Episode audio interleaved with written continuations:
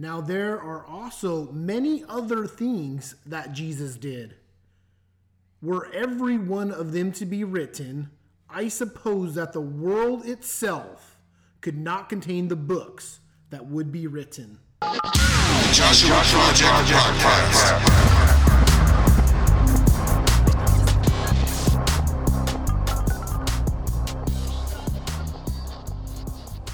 Man, 2016. Here we go again with your Joshua Project podcast.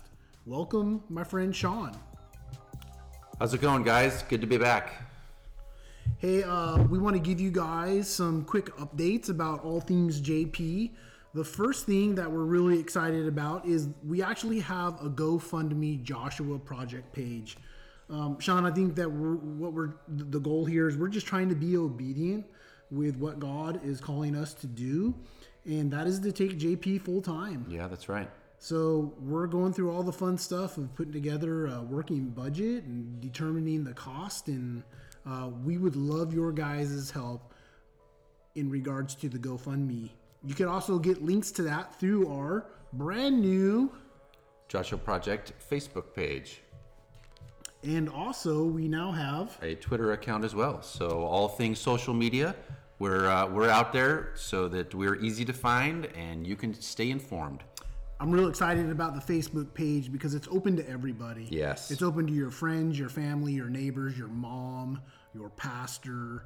Uh, we share things about the project without giving away the details or the secrets of the project. So please go to Facebook and like that. Share it with your uh, circle of influence. It's a great way for friends and family to stay up to date on what it is that Joshua Project Project is. And uh, you know, there's often a lot of questions. What is the Joshua Project that you're a part of? Hey, this is a great way for them to uh, find out more. Yes, and then so this season, as we launch the next season in September, and I know that's a few months away, but we are looking at five to seven projects, East Coast to West Coast. It's an amazing. I mean, it's all growth. I mean, it's his project. He continues to bless us, and uh, it's an amazing thought to think that not only on two coasts, but to have that number of projects going. So that's an amazing thing. And we are real excited as we begin work on the curriculum for JP 2.0 for all of you graduates out there. Yes. Now, that's something that we're working on, but we're going to use God's discernment there as well. We don't want to rob from the project just to try to accomplish something that is outside of His will. So be in prayer with us, would you? In fact, while we're talking about prayer, guys, here's something that we really want to do. As I'm explaining this, would you grab a pen? Would you just plug this number into your phone? Because I'm totally serious about this. Um, have any of you listened to the Daily Audio Bible? If not, you should start listening to it. It's a great thing to listen to in the morning, at night, when you wake up, when you retire, or even on your ride to work. Hmm. But at the end of that podcast, they have prayer requests from around the world. And you get to join in prayer with people who you don't even know other, other than just through the body of Christ and join with them in prayer. And we, quite honestly, we just want to rob that idea from the Daily Audio Bible. So would you please call in? I'm, I'm, I'm specifically calling out right now the alumni. Would you call us with your prayer request? You don't have to put a name in there if you don't want to, but the idea is that at the end of the podcast, we will include these prayer requests for your needs, your wants, your elephants, so that we could all be in petition for one another. hmm That's right.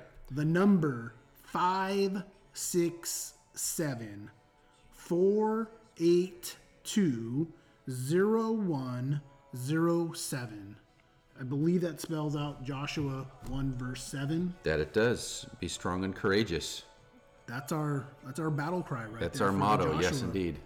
project. And finally, as we get into this year, guys, we want to bring you some podcast series. Uh, so we're going to try to bring you um, a, a podcast series with four points to it, and we're really excited about this first one. The first one that we're going to talk about is your story. your living epistle. We see the epistle of Matthew, Mark, Luke, and John. In fact, that scripture that we shared with you about Jesus, and these are only some of the things that have been written. That is the last chapter, the last verse in the last gospel account.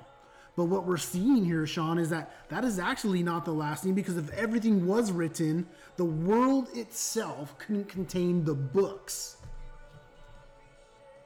It's an amazing thing to think about the the thought that there's the Holy Spirit has so much to give us, and in that that that incredible grace that He's given us through the Spirit is the works that He does through us. We become that next book.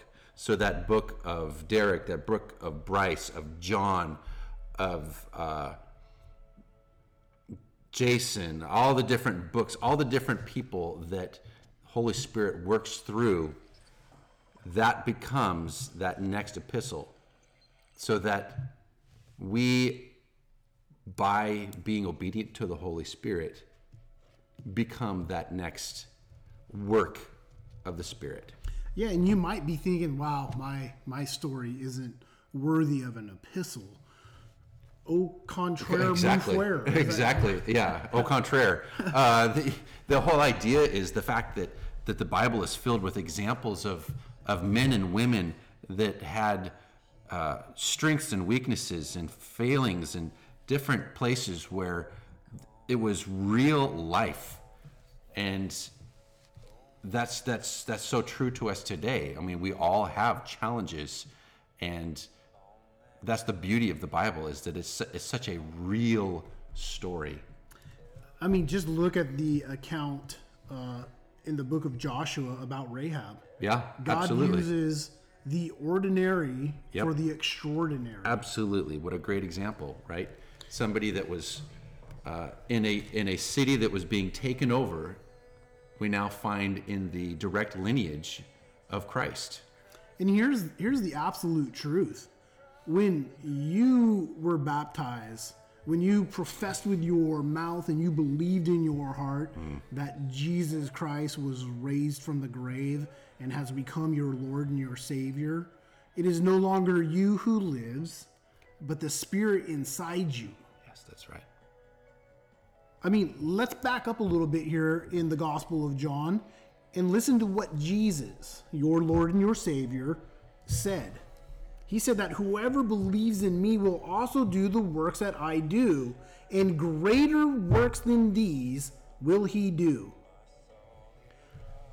Yeah, that's just mind blowing to me. I, I mean, you could, you can just spend the whole rest of the day thinking about that, and that, the, the only way that that could happen, really, if you stop and think about it, is that's the Holy Spirit. That just has to be the works of the Holy Spirit. And that's a hey man, that's a truth. That's a that's a epistle that I want to read. Yeah. Is the epistle of Joe or the epistle of Brenton. Yeah, if that is the truth that we will do greater works than even Jesus himself did, let's add to those books. absolutely. Philippians challenges us to live a life that's worthy of the gospel. And so I'm asking you right now, in which manner are you living a life that's worthy of the gospel? Hmm. There's no sin, there's no condemnation in that statement. It's an honest question. How are you living a life that's worthy of the gospel? Because you are writing, whether you want to participate or not, you are writing in a gospel account of Jesus Christ here on earth today. Your story matters. Through your story, you will either attract people to the gospel or push them further away from the gospel. Yeah. Being able to express how Jesus is working in your life, the, the different challenges that you've overcome, just giving those, just giving people that hope, giving people that idea that there is, there's hope out there. It's, it's an amazing attraction that when the Spirit is working in you and you continue to walk out in obedience, and people see the peace in your life and they can see the chaos that continues, you know, to come at us, but there's peace. That is such a huge testament to the transformative work that the Holy Spirit does in our life.